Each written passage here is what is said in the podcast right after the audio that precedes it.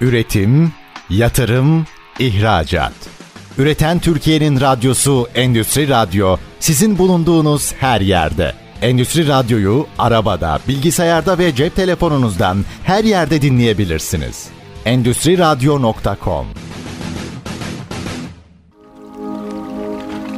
Göksal Serdar'ın hazırlayıp sunduğu depreme dayanıklı binalar başlıyor. ST Endüstri Radyo Depreme Dayanıklı Binalar programından herkese merhabalar. 6-7 Şubat tarihli Kahramanmaraşlı depremler sonrası artık binalarımızla e, yüzleşmemiz şart oldu. Binalarımızın depreme dayanıklılığı konusu çok çok önem kazandı. E, bu anlamda hizmet veren Arme Yapı Mühendislik ve Mimarlık firmasının kurucu ortaklarından İnşaat Mühendisi Sayın Mustafa Babaoğlu konuğumuz. Mustafa Bey hoş geldiniz. Hoş bulduk Göksal Bey. Merhabalar. Merhabalar. Çok teşekkür ediyoruz öncelikle. Yoğun bir koşuşturmacanız var. Vakit ayırdınız. E, bizleri kırmadınız. Eksik olmayın. Hoş geldiniz tekrar. Biz teşekkür ederiz davet ettiğiniz için. Çok biz, sağ olun. Biz teşekkür ediyoruz efendim. Ortanız Burak Bey ile birlikte hem inşaat mühendisi olarak İTÜ'den mezun iki arkadaş, dost olarak yeni bir firma kurdunuz. Yıllarca e, inşaat sektöründe çalıştıktan sonra Evet doğrudur. Belli bir tecrübeden sonra e, Arme Yapı Mühendislik ve Mimarlık firmasını kurdunuz. Bina güçlendirme uygulamaları, projelendirme ve uygulamaları, riskli yapı tespiti, deprem performans analizi, deprem sağlamlık raporu gibi alanlarda hizmet veriyorsunuz. Ben öncelikle şunu sormak istiyorum. Az önce girişte de bahsettiğim gibi Mustafa Bey. Binalarımızla yüzleşmek çok çok önemli. Aslında bugünümüzün en önemli konusu bu. Bundan kasıt da şu. Binalarımızın depreme dayanımını ne kadar dayanıklı olduğunu bilmiyoruz. Ama şunu biliyoruz ki Türkiye bir deprem ülkesi ve binalarımız %70'i kabaca bir oranla e, depreme dayanıksız, yaşlı ve niteliksiz yapı stoğumuz mevcut. Dolayısıyla e, bu alanda yapılacak çok şey var. Siz neler yapıyorsunuz? Bu konuya nasıl bakıyorsunuz Mustafa? Öncelikle oradan başlayalım. Bunun önemi nedir? Yani binalarla yüzleşmek anlamında siz neler yapıyorsunuz? Tabii Göksal Bey. Öncelikle biz Kadıköy'de bir mühendislik firmasıyız. Ben Army Yapı olarak e, daha öncesinde deprem performans analizi konusunda yıllara sari çalışmalarımız oldu. Ama akabininde kendi deprem performans analizi raporumuzdaki kapsamdan da bahsedecek olursam öncelikle binanın bir check-up'a ihtiyacı var Göksal Bey. Yani bu bina olası depremlerde nasıl hasar alır veya bu bina çok riskli olduğu için mi kentsel dönüşüme götürülmeli yoksa tamamıyla e, güven açısından mı götürülmeli? Yani buradaki birçok paritenin de ana cevabı aslında Türkiye Bina Deprem Yönetmeliği güncel 2018 yayınına göre binanın denetlenmesiyle ilgilidir. Burada yapılan işlemleri de e, birazdan bahsedeceğim ama evet. bu check-up'ı yaptırırsınız ve bu konuda bir öncelikle bir bilgi sahibi olursunuz. Akabininde güçlenme maliyeti nedir? Veya bu binanın kentsel dönüşüme gittiğinde güncel emsal değerleri veya buraya yapılacak yapılacak inşaat maliyeti nedir? Buna göre bir süreç izlersiniz ve Buradan sonraki prosedür tamamıyla siz ve sizin apartman sakinlerinizin ortak kanısıyla hareket eder. Ama öncelikle bir check-up'ta binanın bir mühendis tarafından denetlenmesi oldukça önemlidir. Akabininde de zaten yapılan işlemleri de bahsedebilirim. Teşekkür ediyorum Mustafa Bey. Sizin de bahsettiğiniz gibi tabii ki öncelikle bir binanın check-up'ının yapılması gerekiyor. Ee, ben şunu biliyorum 6-7 Şubat depremlerinden sonra siz de eminim e, birçok telefon aldınız. Bu iş e, böyle biraz da panikle herkes paniğe kapılarak e, bir an önce işte binasının depreme ne kadar dayanıklı olup olmadığını konusunda arayışlara girmişti. Ee, aynı e-mail'e devam etmiyor olmasa bile halen e, sizin de sohbet kısmında bahsettiğiniz gibi bilinçlendirme burada çok önemli. O konuya da geleceğiz ama öncelikle bu check-up e, noktasında neler yapıyorsunuz? E, onu sizden rica edelim. Tabii Göksal Bey. Öncelikle biz e, binaya bir keşfe gidiyoruz. Bu binanın olduğu konumda çevresindeki etkiler nelerdir? Veya bir e, gözle görülür bir hasar var mı? Bir rutubet problemi var mı? Veya bir hasar almış mı bu bina? Önce bir bunun genel olarak bir gözlemsel bir veriye dayalı bir check-up'ı yapılır.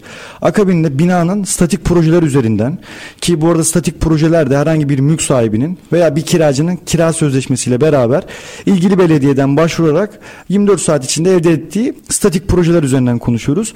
Bu projeler üzerinden önce bir binanın kontrolü gerçekleştirilir. Buradaki kontrol yüzeysel olarak söylemek gerekirse tüm taşıyıcı elemanların yerinde olup olmadığı, ölçülerinin, mesafelerinin kontrolü öncelikle bir sağlanır ve sağlandıktan sonra yönetmelik kapsamında bir binanın denetimi başlar. Burada yapılan işlemler de kısaca şöyle Göksal Bey. Öncelikle binaya bir zemin etüdü yapılır. Burada bilgi amaçlı yapılan deprem performans analizinde bizim hem ekonomik anlamdaki yeterliliği sebebiyle hem de bizim elde etmemiz gereken veriler anlamında sismik zemin etüdü yeterlidir. Biz sismik zemin etüdünü yaptırırız binanın ve burada çok e, üstü kapalı şekilde bir zemin sınıfı nedir, zeminin taşıma kapasitesi nedir, yatak kat sayısı nedir gibi deriler, e, veriler elde edilir.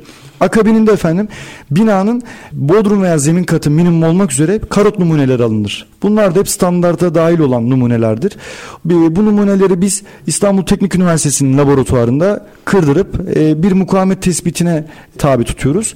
Burada elde edilen veriler beton sınıfının tayinini ortaya çıkartır. Yani bu binanın e, en çok yükü taşıyan katları bodrum veya zemin katın genel olarak mukavemet tespiti yapılmış olur.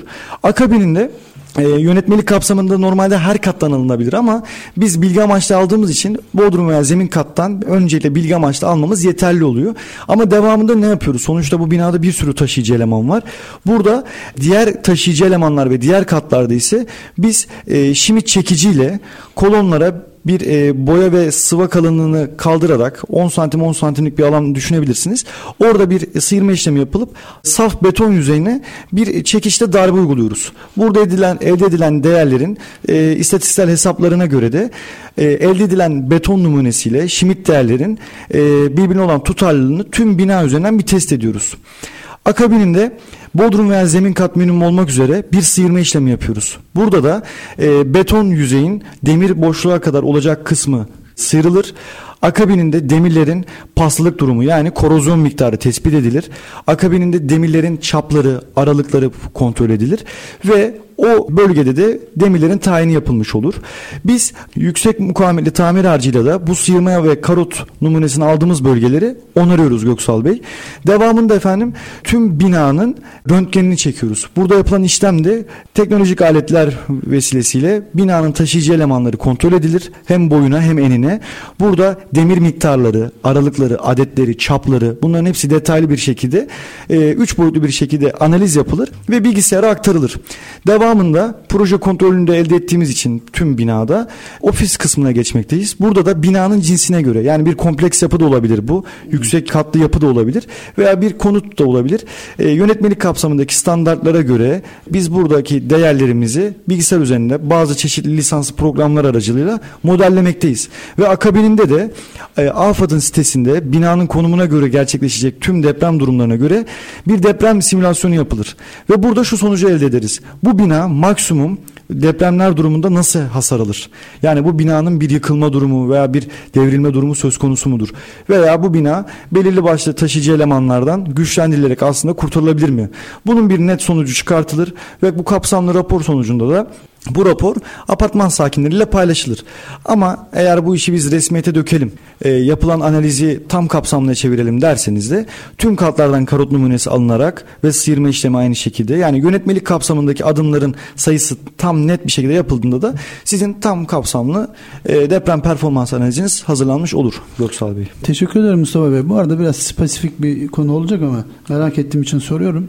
E, siz bu e, aldığınız karotlarda özellikle beton e, donatılardaki demirlerde meydana gelebilecek korozyon tespit ettiğinizde gele, bu korozyonun giderilmesi söz konusu olabiliyor mu? Yani bir, belli bir derecede.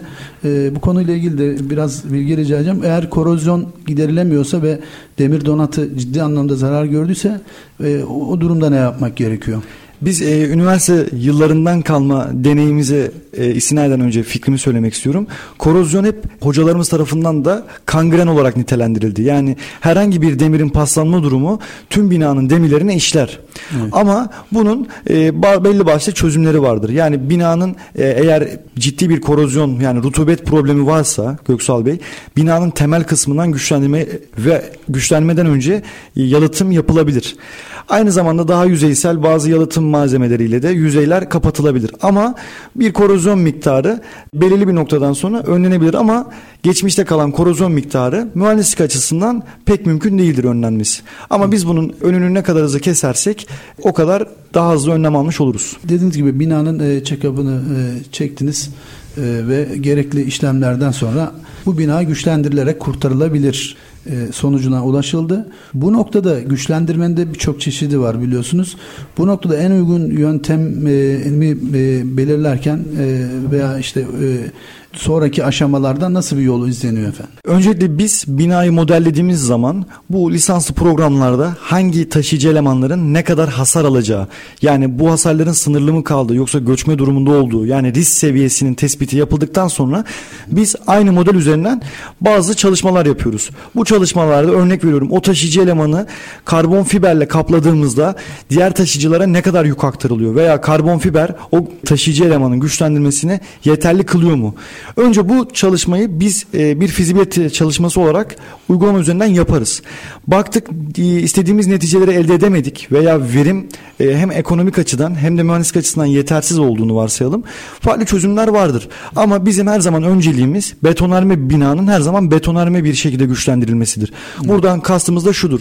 Binaya ekstra eklenecek güçlendirme perdeleri veya kolon kiriş gibi taşıyıcı elemanların boyutlandırılması yani daha kuvvetli hale getirilmesi. Öncelikle bu durumlar göze alınır. Ama biz alternatif olarak hem e, ekonomik açıdan karbon fiber uygunsa hem ona göre projelendiriyoruz hem betonarme duruma göre projelendiriyoruz. Ama buradaki ana amacımız e, ilk başta projelere binanın uygun olması ve o projeler üzerinden net bir güçlendirme projesinin çizilmesidir. Ama e, iki türlü de yapılabilir. Teşekkür ederim Mustafa Bey. Bir de şu konuda bizi aydınlatmanızı rica edeceğim. Şimdi e, sizin yaptığınız işler deprem analizi, e, riskli yapı tespiti, deprem performans analizi, deprem sağlamlık raporu. Bu 3-4 e, unsur neyi içeriyor? Birbirlerinden e, farkları nelerdir? Biraz açabilir misiniz? O konuda da Göksal Bey e, öncelikle riskli yapı tespitinden başlayalım. Riskli yapı tespiti bir binanın kentsel dönüşüme götürülmesine uygunluğunu gösteren belgedir. Evet. Burada da bazı ortak yanları mevcuttur deprem performans analiziyle ama bir binanın depreme karşı durumunu ortaya çıkarmaz. Bir binanın günümüz şartlarını sağlayıp sağlamadığı ile ilgili yapılmış daha yüzeysel bir analizdir. Buradaki amaç evet bu bina şu an oturulmaya mümkün değildir veya bu bina bir an önce kentsel dönüşüme veya yıkılıp tekrardan yapılma yolunu izlenmelidir. Evranın resmi halidir. Fakat bu yapı yapıldıktan sonra resmi süreç hemen aktif edilir. Yani burada sizin e, yaklaşık bir aylık bir itiraz süreciniz, akabinde de iki ay içinde binayı tahliye etme süreciniz var. Bu durumdan ziyade bizim önceliğimiz diyoruz ki biz binaya bir deprem performans analizi yapalım. Apartman sakinleri bu durumla alakalı bir bilgi sahibi olsun. Akabinde izlenecek yola kendileri karar versin. Yani oradaki o resmi süreç başladıktan sonra binanın tahliye edilmesi, günümüz şartlarındaki ekonomik sebeplerden taşınma maliyetleri gibi maliyetlerle yüz yüze kalınmamasından dolayı bizim önceliğimiz deprem performans analizi. Ee, akabinde ikinci olarak deprem performans analizini anlattık. Deprem performans analizi binanın olası depremlerden nasıl hasar alacağını gösteren özel bir rapordur. Ama yönetmelik kapsamında yapılan adımlardan sonra belediye nezdinde resmiyete kavuşturulacak rapordur. Yani bu raporu biz ne amaçla kullanıyoruz? Binanın güçlendirilmesini resmi yolla yapmak istersek kullanıyoruz. Üçüncüsü sağlamlık raporu. Bu rapor ilgili bakanlığın Milliyetin Bakanlığı ve Sağlık Bakanlığı özelinde söylüyorum ilgili kurumlara yani mesela Sağlık Bakanlığı'nı ele alacak olsak bir diş kliniğinden tutun bir polikliniğe kadar sonuçta bir ofis katı veya bir ev katının kiralanmasından sonra burada sonuçta insanlar hizmet alıyor. Bu hizmeti alırken acaba can güvenliği e, sağlanıyor mu sorusunun cevabını veren raporlardır. Evet. Burada veya Milliyetin Bakanlığı'na örnek verecek olursak herhangi bir kurstan tutun bir anaokuluna kadar sonuçta orada da e, bir sürü insanın eğitim aldığı bir yuva oraları evet. o bölgeler. Biz o bölgelere e, bir sağlamlık raporu yapıyoruz ve burası e, çok daha önemli. Özellikle bu depremden sonra ilgili kurumlar bütün e, Sağlık Bakanlığı ve Milliyetin Bakanlığı'na bağlı kuruluşlara kağıt gönderdi. Dediler ki bir özetle binanız depreme dayanıklı mı? Bunu bir ilgili kurum veya kuruluşlara tespit ettirin ve bu raporu ilgili sürede kurum ve kuruluşlara teslim edin amaçlı.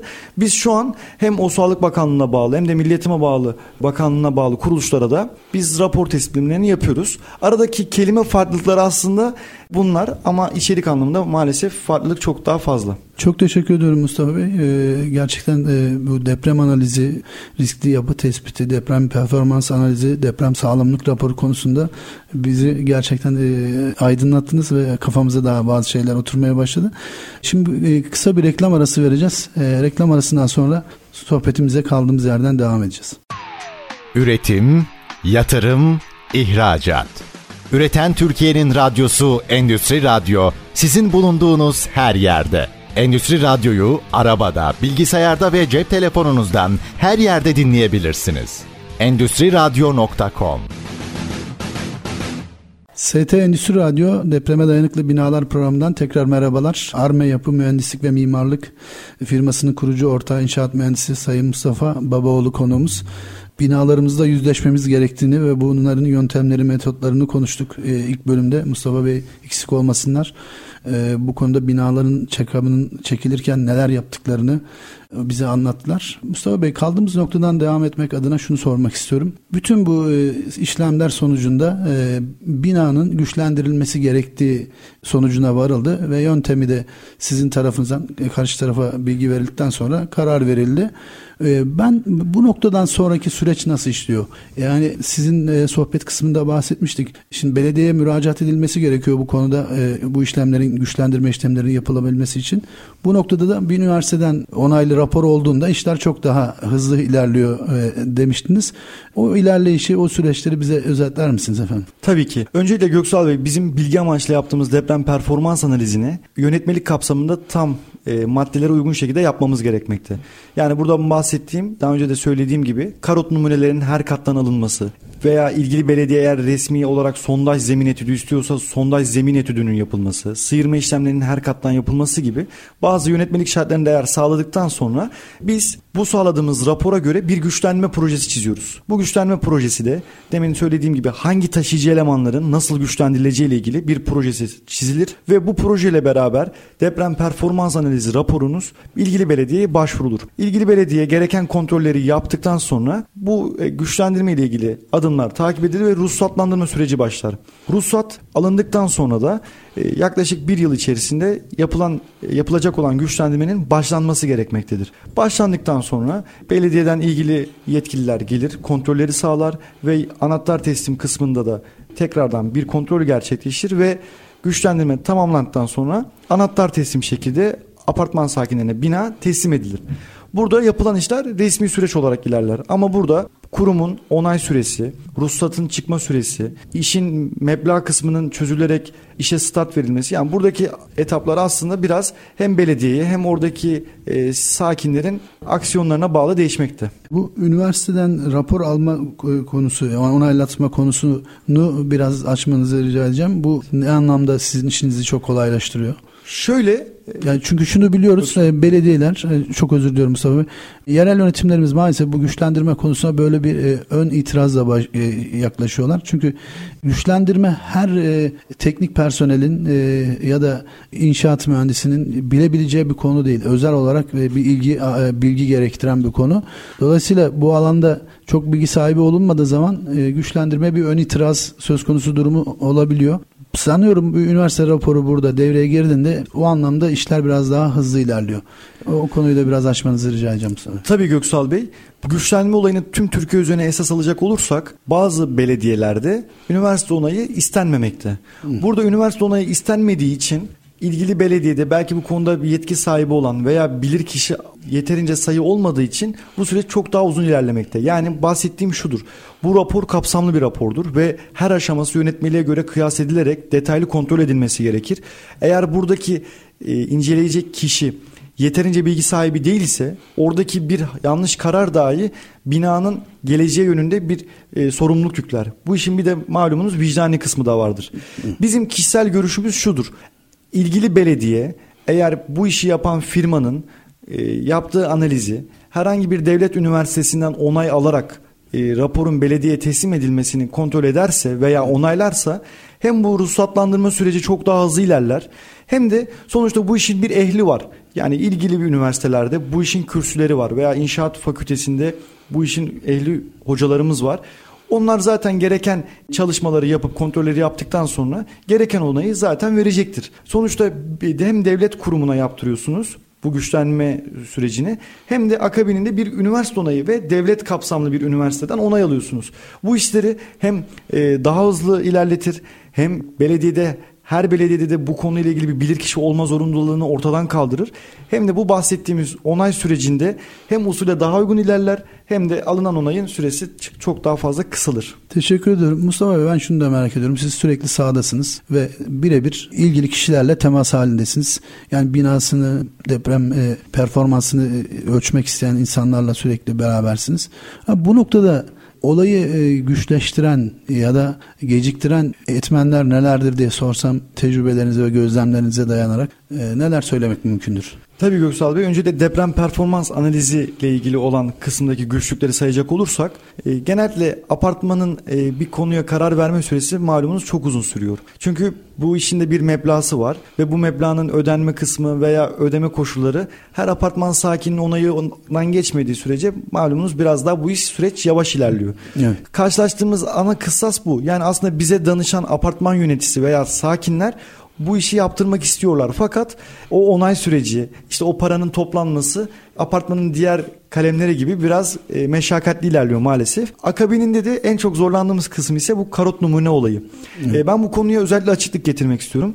Ben bir inşaat mühendisi olarak sahada zaten gereken kontrolleri yaparak ve bu yapılan kontrolleri yönetmelik çerçevesinde e, sağlayarak aldığım numuneler kesinlikle riskli değildir. Yani karot numunesi zaten röntgen cihazlarının kontrolüyle iki demirin arasındaki mesafenin yeterince sağlanması, işte kolunun hangi noktasından alınması, yatay demirlere denk gelinmemesi gibi birçok kısası sağlanarak alınmaktadır. Yani bu işi zaten bir mühendis, inşaat mühendisinin kontrolünde gerçekleşmesi doğrudur.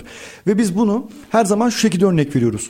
Bir e, doktora gittiğiniz zaman vücudunuzdan bir kan örneği alınmadan kan tahlili yapamazsınız efendim. Evet. O yüzden biz de o ben binanın net bir şekilde beton durumu nedir? Yani beton sınıfının tayini ve laboratuvarıyla da resmi bir rapor verebilmek açısından bu numune alınması gerekir. O yüzden e, burada en çok karşılaştığımız sorulardan biri de olduğu için söylüyorum. Karot numunesi yönetmelik kapsamında ve doğru yerden alındığı sürece riskli değildir. Zaten eğer siz ileride binanızı resmi olarak güçlendirmek isterseniz de zaten ilgili belediye sizlerden karot sonuçlarınızı görmek isteyecektir. Yani bu numune her türlü alınması gerekir. Evet. Ama bu iş eğer bir mühendis kontrolünde gerçekleşmiyorsa veya e, yönetmelik kapsamında yapılmıyorsa bu tabii ki de risk barındırır. Ve bu karot konusunda maalesef ciddi sıkıntılar yaşıyoruz. Ama çünkü çok özür diliyorum Mustafa Bey çünkü e, bir e, televizyon kanalında bu konuyla ilgili kar, karot numunesi almak e, yapıya zarar verir diye bir e, görüş belirtildi. Biraz da onun etkisi var zannediyorum. Ama söylediğiniz gibi eğer e, ehil kişilerle doğru kişiler tarafından yapılacak şey ki elinde bu kaçınılmaz zaten bu numune alınması gerekiyor. Evet. E, ama doğru kişi yaparsa e, yapıya hiçbir zararı e, olmaz. E, denmediği sürece bu konuda biraz e, ön yargılarla da tabii ki karşılaşıyor insanlar. Evet yani. maalesef ama dediğim gibi yani yapılan yönetmelik kapsamındaki adımlarda ister resmi süreçteki riskli yapı tespiti olsun yani kentsel dönüşümde kullanılan rapor olsun isterseniz ilk baştaki etaba özel rapor olup sonrasında resmiyete kazandırılan deprem performans analizi olsun bu raporların oluşturulmasında karot numunesi alınması şarttır. O yüzden benim nacizane görüşüm ki ve çevremdeki işin ehli olan üniversite hocalarımın da görüşü karot alınması kesinlikle binaya zarar vermez. Kesinlikle öyle. Evet. O yüzden karşılaştığımız problemleri başlı e, başlı başına bu iki noktaya çekebiliriz. Teşekkür ediyorum Mustafa Bey. Ya bu konuda da bu karot numunesi alınması konusunda da maalesef yani ön yargılar var ama sizin de ifade ettiğiniz gibi eğer doğru kişi e, tarafından bu alınırsa ve hiçbir zararı yok. Sizin de çok güzel bir benzetme de yaptınız. Yani siz doktora gittiğinizde sizin e, kan tahlilinizi e, almadan size herhangi bir teşhis koyamıyor e, şeyle ilgili. Dolayısıyla burada da en doğru teşhisi koyabilmek için önce karot numunesi almanın kaçınılmaz zaten. Bir diğer noktaya da buradan geçmek istiyorum müsaadenizle Mustafa Bey. Tabii. E, siz deprem bölgesinde yapılan hasar tespit çalışmaları ile ilgili verilen rapor, hasar raporları ile ilgili çok kafalarda böyle karışıklıklar var. E, çok hareket edilmesi gereken bir süreçti. Burada bazı eksiklikler de yaşandığı e, söyleniyor. Hatta mahkemelere intikal eden durumlar da var. E, bizim o konuyla ilgili değil ama genel olarak hasar tespit e, ve hasar raporları ile ilgili deprem bölgesinde siz de bulundunuz. Hatta hızlı tarama testi dediğiniz yaklaşık bine yakın binayı taradığınızı da ifade, ifade etmiştiniz. Oradaki gözlemlerinizi bizle paylaşabilir misiniz? Tabii Göksal Bey. E, öncelikle ülkemiz çok büyük bir deprem atlattı ve çok ciddi sayıda da hem binamız hasar aldı hem de birçok insanımız da maalesef bu depremden dolayı kaybettik. Öncelikle herkesin başı sağ olsun e, ve tekrarda yaşanmasın inşallah. Orada karşılaştığımız en büyük problemlerden e, başlamak istiyorum. Birinci en çok gözlemlediğim hata depremin ardındaki telaşla ilgili kurumların ne kadar gönüllülük esaslı olsa da bu işi yapacak ilgili mühendisleri çok kısa sürede arayıp gönül esaslı ilgili bölgeye sevk edilmesinden kaynaklı. Yani burada şunu kastediyorum. Konuyla ilgili yeterince bilgi sahibi olmayan, deneyim sahibi olmayan ama inşaat mühendisi olup diplomasına sahip olan ilgili kişiler veya bunu sadece inşaat mühendisi olarak da söylemeyelim Göksal Bey. Diğer evet. mühendislik birimlerinden olan kişiler sahada görev yaptılar. Burada da en ufak bir boya çatlağının bile bilgili binaya riskli olarak tespiti yapılıp hızlı tarama tespitinde o binalara ağır hasarlı anlamlar yüklendi. Ve akabininde e, o süreç tamamlandı ama bu süreçten sonra da maalesef insanlar bu yanlış verilen kararlar için bir itiraz sürecine başvurdu. Tekrardan ilgili mühendisler aynı bölgelere gitti. Bazı binalara belki kontrol daha edilemedi ve veya bazı insanlar o süreyi kaçırdı ve başvuramadı ve şu an maalesef çok ciddi bir yapı stoğunda yanlış karardan kaynaklı hasar miktarları yanlış tespit edildi. Yani burada şunu kastetmek istiyorum. Her bina ağır hasarlı kategorisine girmeyebilir veya o bina yıkılması anlamına gelmeyebilir. Hı. Ama bunun kontrolü maalesef o deprem telaşıyla da ben de anlayışla karşılıyorum. Yanlış tespit edildiği kanaatindeyim.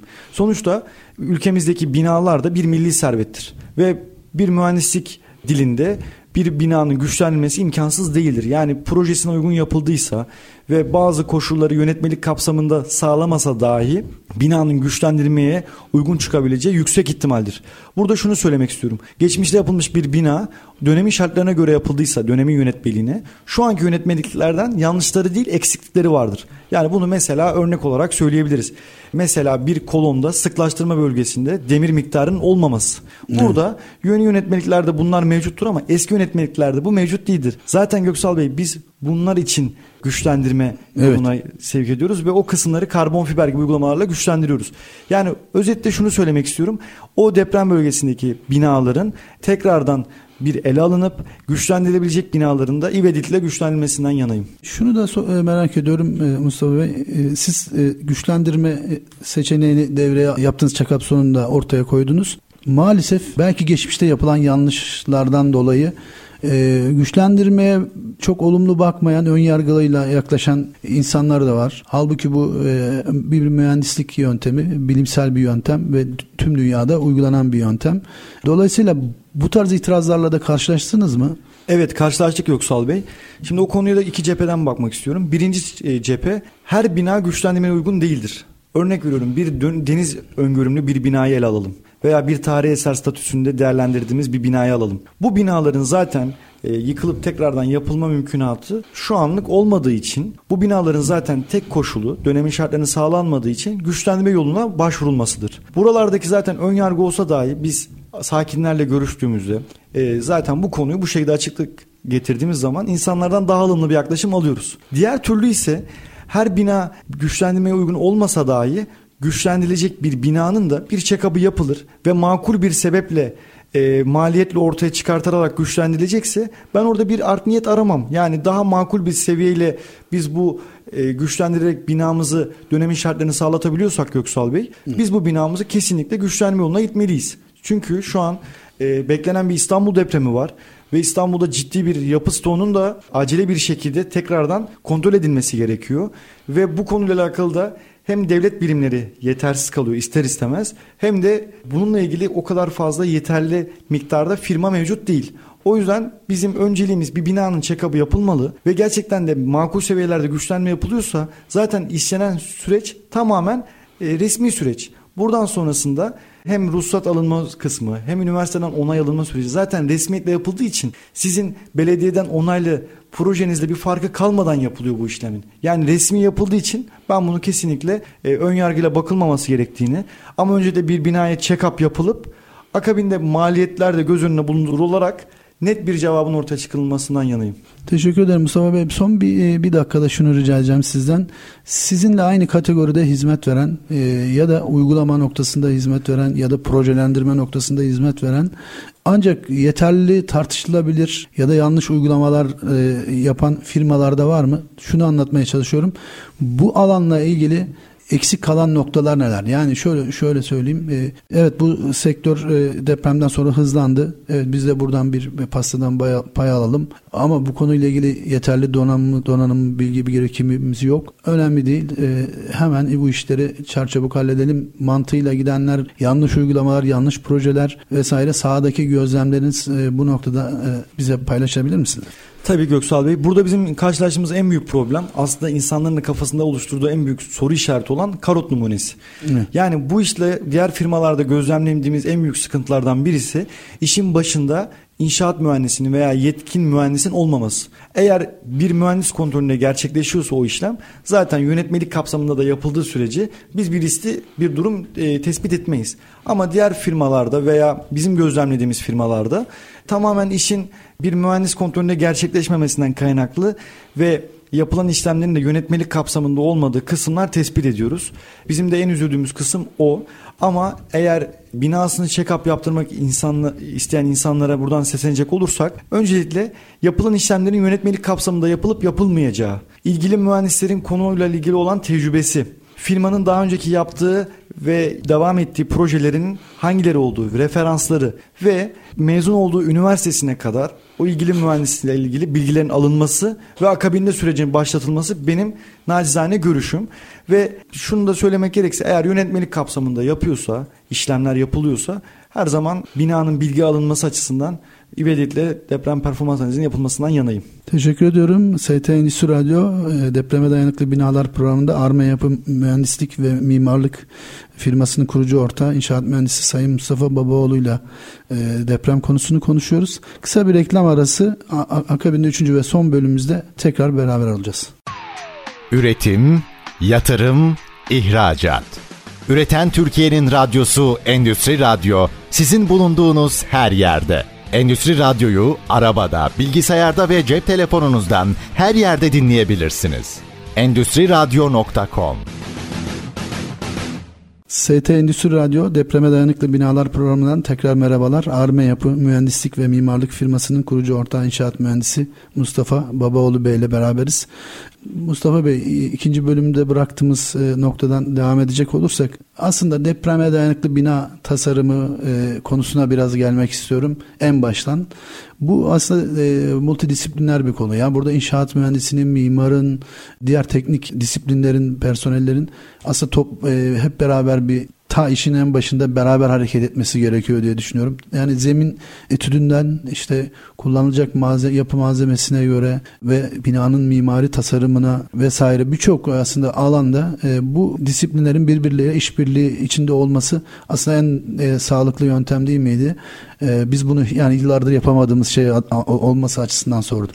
Göksal Bey ben farklı bir açıdan yaklaşarak bu sorunuza cevap vermek istiyorum. Öncelikle e, bir binanın ilk baştan yapıldığı noktadan ele alalım. Bir müteahhit firma ilgili binayı yapıyor. E, müteahhit ne kadar bu işe özveriyle yaklaşsa da binanın baştan sona veya 7-24 başında durması mümkün değil. Hı. Ve bu müteahhitin de inşaat mühendisi olma ihtimali de yüksek bir ihtimal değil. Yani burada şunu kastetmek istiyorum bir binanın baştan sona yapılmasında kesinlikle bir mühendisin kontrolünde gerçekleşmesinden yanayım. Evet. Yani burada ilk beton dökülümünden yalıtımına yapılmasına kadar veya e, ilk tabliyeden tutun demir bağlanmasına kadar birçok noktada inşaat mühendislerinin kontrolünde veya ilgili e, sakinlerin e, bir müşavir tutarak yani müteahhite güvenmiyorsa eğer bir müşavirin kontrolünün altında o binanın yapımına baştan sona bunların da raporlanması, fotoğraflarının, fotoğraflarının da sağlanmasıyla bir raporun hazırlanarak yapılmasından yanayım. Hmm. Orada müteahhitin yaptığı kısımda yapılan yanlışlıklar. Burada şundan bahsetmek istiyorum.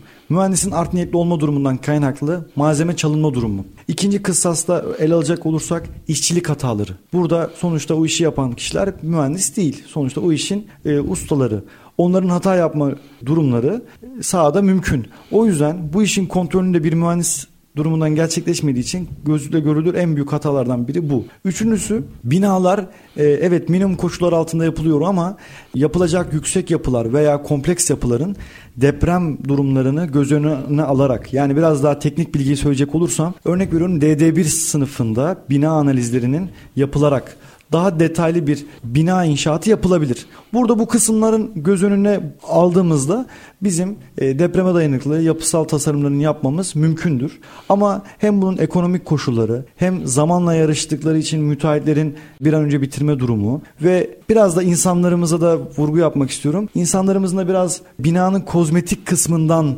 etkilenerek binaların inşaatı. Yani şundan bahsediyorum.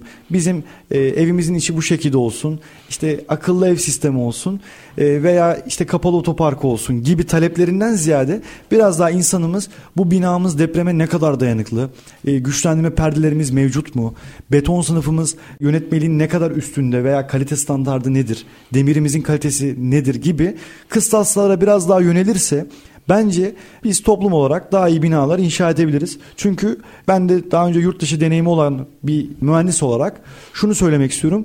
Dünyanın her noktasında Türkler inşaat yapıyor ve dünya klasmanında da biz inşaat sektöründe bir öncüyüz. Yani dünyada böyle bir öncülükle devam ettiğimize göre demek ki dünya tarafından kabul edilen bir mühendisliğimiz ve işçiliğimiz mevcut. O yüzden bunları yapmamız kesinlikle mümkün. Ama dediğim gibi biraz çuvaldızı kendimize batırarak daha iyi binalar inşa edebiliriz. Teşekkür ederim Mustafa Bey. Aslında güzel bir noktaya temas ettiniz. E, o da şu. Mesela şunları ben de çok duydum, biliyorum. E, güçlendirilmiş bir bina artçı depremde ya da başka bir depremde yıkılıyor.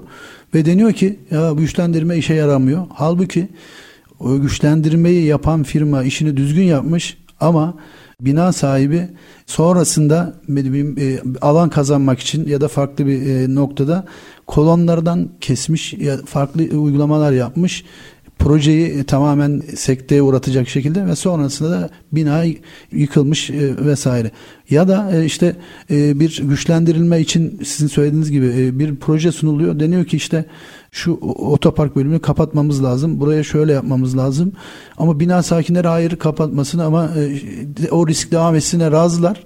Ama o, o şeye razı değiller gibi e, aslında e, sizin de söylediğiniz yine e, binanın birçok şeyine bakıyoruz. Özellikle işte dış görünümüne, makyajına, işte e, parkesine, fayansına vesaire. Ama depreme dayanıklılık e, ne kadar dayanıklı olduğu konusuyla maalesef ilgilenmiyoruz. Bu noktada sizin söylediğiniz gibi insanların bilinçlendirilmesi çok çok önemli. Sanırım en temelde de o var. Kesinlikle Göksal Bey.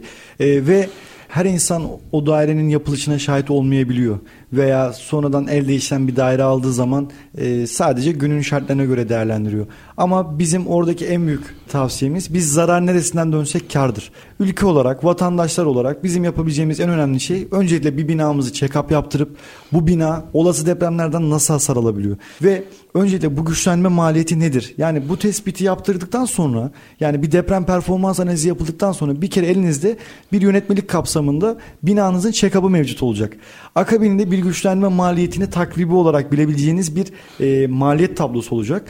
Ve sonrasında yol gene sizin. Yani eğer orada e, riskli olarak yaşamak isterseniz tabii ki takdir sizin. Ama e, yakın bir zamanda da bir deprem atlattık. Belki ateş düştüğü yeri yakıyor ama ülkemiz için de çok ciddi bir yaraydı o e, deprem. Kesinlikle. Bizim buradaki en büyük amacımız o binaları da check-up'ınızı yaptırın ama sonrasında nasıl bir yol izleyeceğinize siz karar verin. Çünkü bize çok fazla gelen talep var. Gelen taleplerin birçoğunda da insanlar bu işe vicdani yönden de bakıyor. Ben ona da değinmek istiyorum. Evet. Çünkü bazı insanların e, birden fazla daireleri olabiliyor ama orayı kiraya veriyor veya başka bir amaçla işletiyor. Orada da sonuçta insanlar barınıyor. Belki o depremde sizin malınız gider ama belki onun içinde başkasına e, başkasının canı yanabilir. E, evet. Bunun da vebali maalesef bir ömür boyu sizi sızlatabilir. E, zaten o zaman da hayatın bir anlamı kalmaz. En azından nacizane görüşüm binanızın kontrolünü yaptırın. Sonrasında kararı gene siz verin binanızı güçlendirmek mi istiyorsunuz? Kentsel dönüşüme mi götürmek istiyorsunuz? Veya en azından içiniz rahat eder. Evet benim binam depreme dayanıklıymış ve ben binamda artık huzurlu oturabilirim veya kiraya verebilirim düşüncesi oluşur. O yüzden bu kısma daha fazla ağırlık verilmesinden yanayım. Tabii e, bir de şunu da e, Mustafa Bey çok ön plana almamız gerekiyor.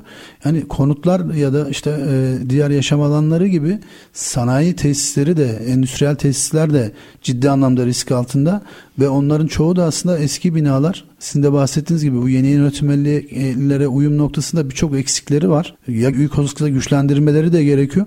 Ama yani günümüzdeki yani ekonomik koşulların ağırlığından dolayı belki insanlar bunu göz ardı edebiliyorlar. O riski belki şey yapabilir ama bu bu da sizin bahsettiğiniz vicdani kısımla ilgili. Çünkü orada yüzlerce işçi personel çalışıyor. Olası bir depremde Allah korusun çok ağır bilançolar ortaya çıkabilir. O firmanın yani o can kaybı her şeyden çok çok daha önemli.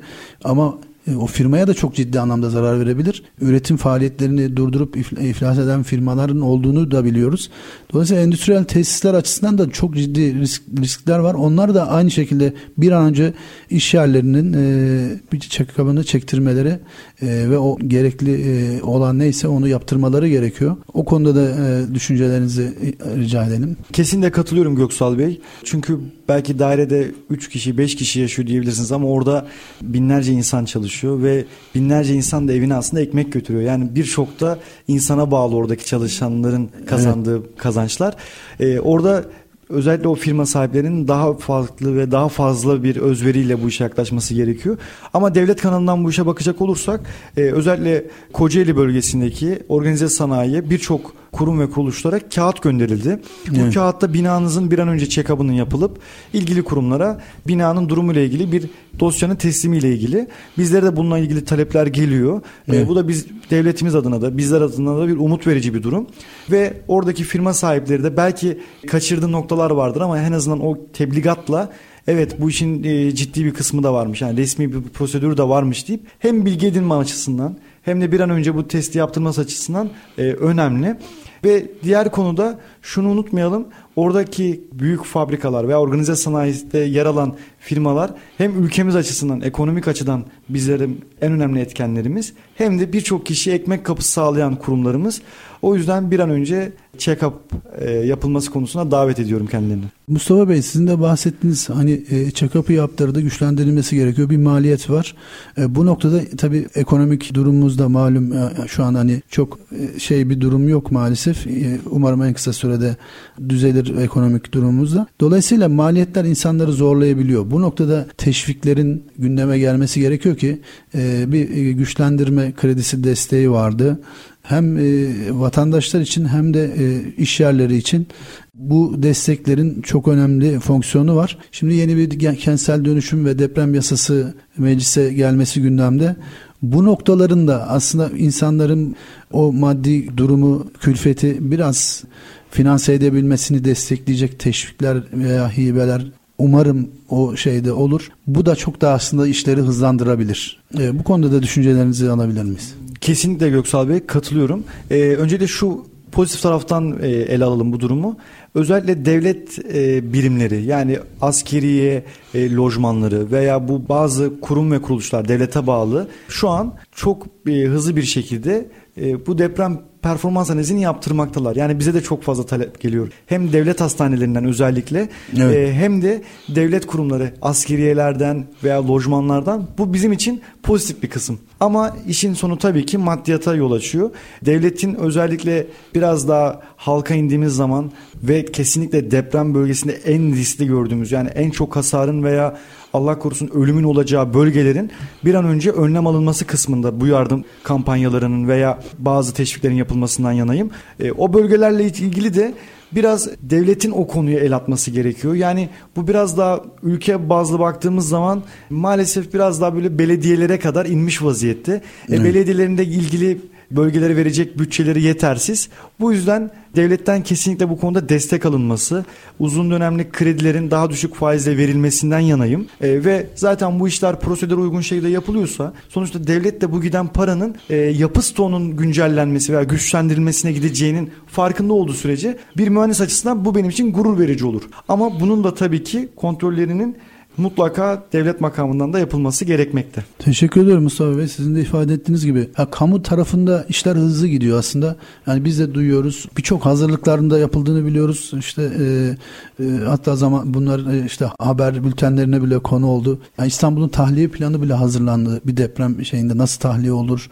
İşte açıklarda gemilerin bekletildiğini vesaire birçok planların yapıldığını biliyoruz. Birçok e, binaların, kamu binalarının, kritik tesislerin, e, hastanelerin vesaire okulların güçlendirildiğini, depreme hazır e, dayanıklı hale getirildiğini biliyoruz. E, işte eksik olan tarafımız sizin de bahsettiğiniz gibi e, va- vatandaşın ve e, sanayi tesislerinin yaşadığı yerlerde ciddi anlamda eksik. Oralarda bir e, dönüşüm sıkıntımız var. Onu da işte e, sizin de bahsettiğiniz gibi bu illa hani belki e, devletin de hani bütçesel anlamda şey olmuyor ama vergi kalemlerinde belli indirimler yapılabilir.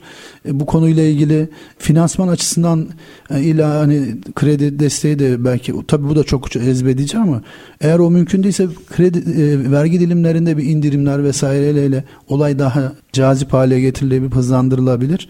Sizin de dediğiniz gibi İstanbul e, çok büyük yani İstanbul ve Türkiye aslında her an büyük bir deprem riskiyle karşı karşıya ve bu noktada özellikle güçlendirme çok kritik bir rol. Çünkü kısa sürede hemen e, sonuç alabileceğiniz bir şey ve, ve yani yapı stoğunu hepsini de yani çok büyük bir kısmını da hemen yıkıp yapamayacağınıza göre kentsel dönüşüme gerek de olmadığına göre burada çok önemli bir fonksiyon görüyor güçlendirme.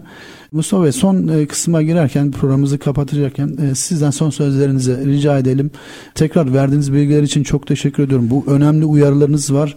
Umarım o uyarılar e, hem vatandaşımızın hem diğer ilgili kişilerin kulağına da gider. Onlar da bu konuda gerekli önlemleri alırlar. Son sözlerinizi rica edip ondan sonra müsaadenizle programımızı kapatacağız. Tabii ki Göksal Bey. Öncelikle halkımızı bir an önce binasını check-up'a e, yönlendiriyorum. Yani bu konuda teşvik ediyorum. Tabii ki bu işin bir meblası var ama bu işin vicdani kısmı, vicdani sorumluluğu daha fazla ağır basıyor ve biz bu konuda ne kadar hızlı önlem alırsak hem devletimize hem ülkemize en hızlı şekilde katkı sağlamış oluruz. O yüzden buradaki en büyük sorumluluk halkımıza ve insanlarımıza düşmekte. Akabininde devletimizin gerekli e, koşullarda hem ekonomik açıdan hem insanlarımızın bilinçlenmesi açısından e, ivedilikli önlemlerin alınmasından yanayım. E, bununla alakalı çok önemli bilirkişi e, duayenlerimiz var. Onların televizyon kanalları belki bir nebze bunlara katkı sağlıyor ama devlet makamından gelen açıklamalar biraz daha bizim için e, resmi ve ciddi bakmamıza yol açabiliyor. Ve eğer e, binanın bir yapım süreci olduğu kadar güçlendirme sürecinin de olduğunu, buna önyargıyla bakılmaması gerektiğini ve gerçekten detaylı yönetmelik kapsamında yapılmış bir analizle bir maliyet çıkarıldıysa da bunun bir an önce yapılmasından yanayım. E, umarım buradan sesimi duyurarak en azından halkımıza biraz daha bilinçlendirilmiş vaziyette yaklaşmışızdır ve unutulmamalıdır. İstanbul gibi bir yer olası bir depremde bizim tüm ülkemizin ciddi bir hasar alacağı anlamına yol açar. O yüzden bir an önce binalarımızı check-up yaptıralım. En azından bir deprem performans analiziyle bilgi sahibi olalım. Sözlerimi bu şekilde bitirebilirim. Davet ettiğiniz için çok teşekkür ederim. Biz çok teşekkür ediyoruz e, Mustafa Bey. Arme Yapı Mühendislik ve Mimarlık Kurucu Ortağı İnşaat Mühendisi Sayın Mustafa Babaoğlu gerçekten çok önemli uyarılar, bilgiler verdi bize. Kendilerine bir kez daha de teşekkür ediyoruz. Haftaya farklı bir konu ve konukla tekrar karşınızda olacağız. Hoşçakalın.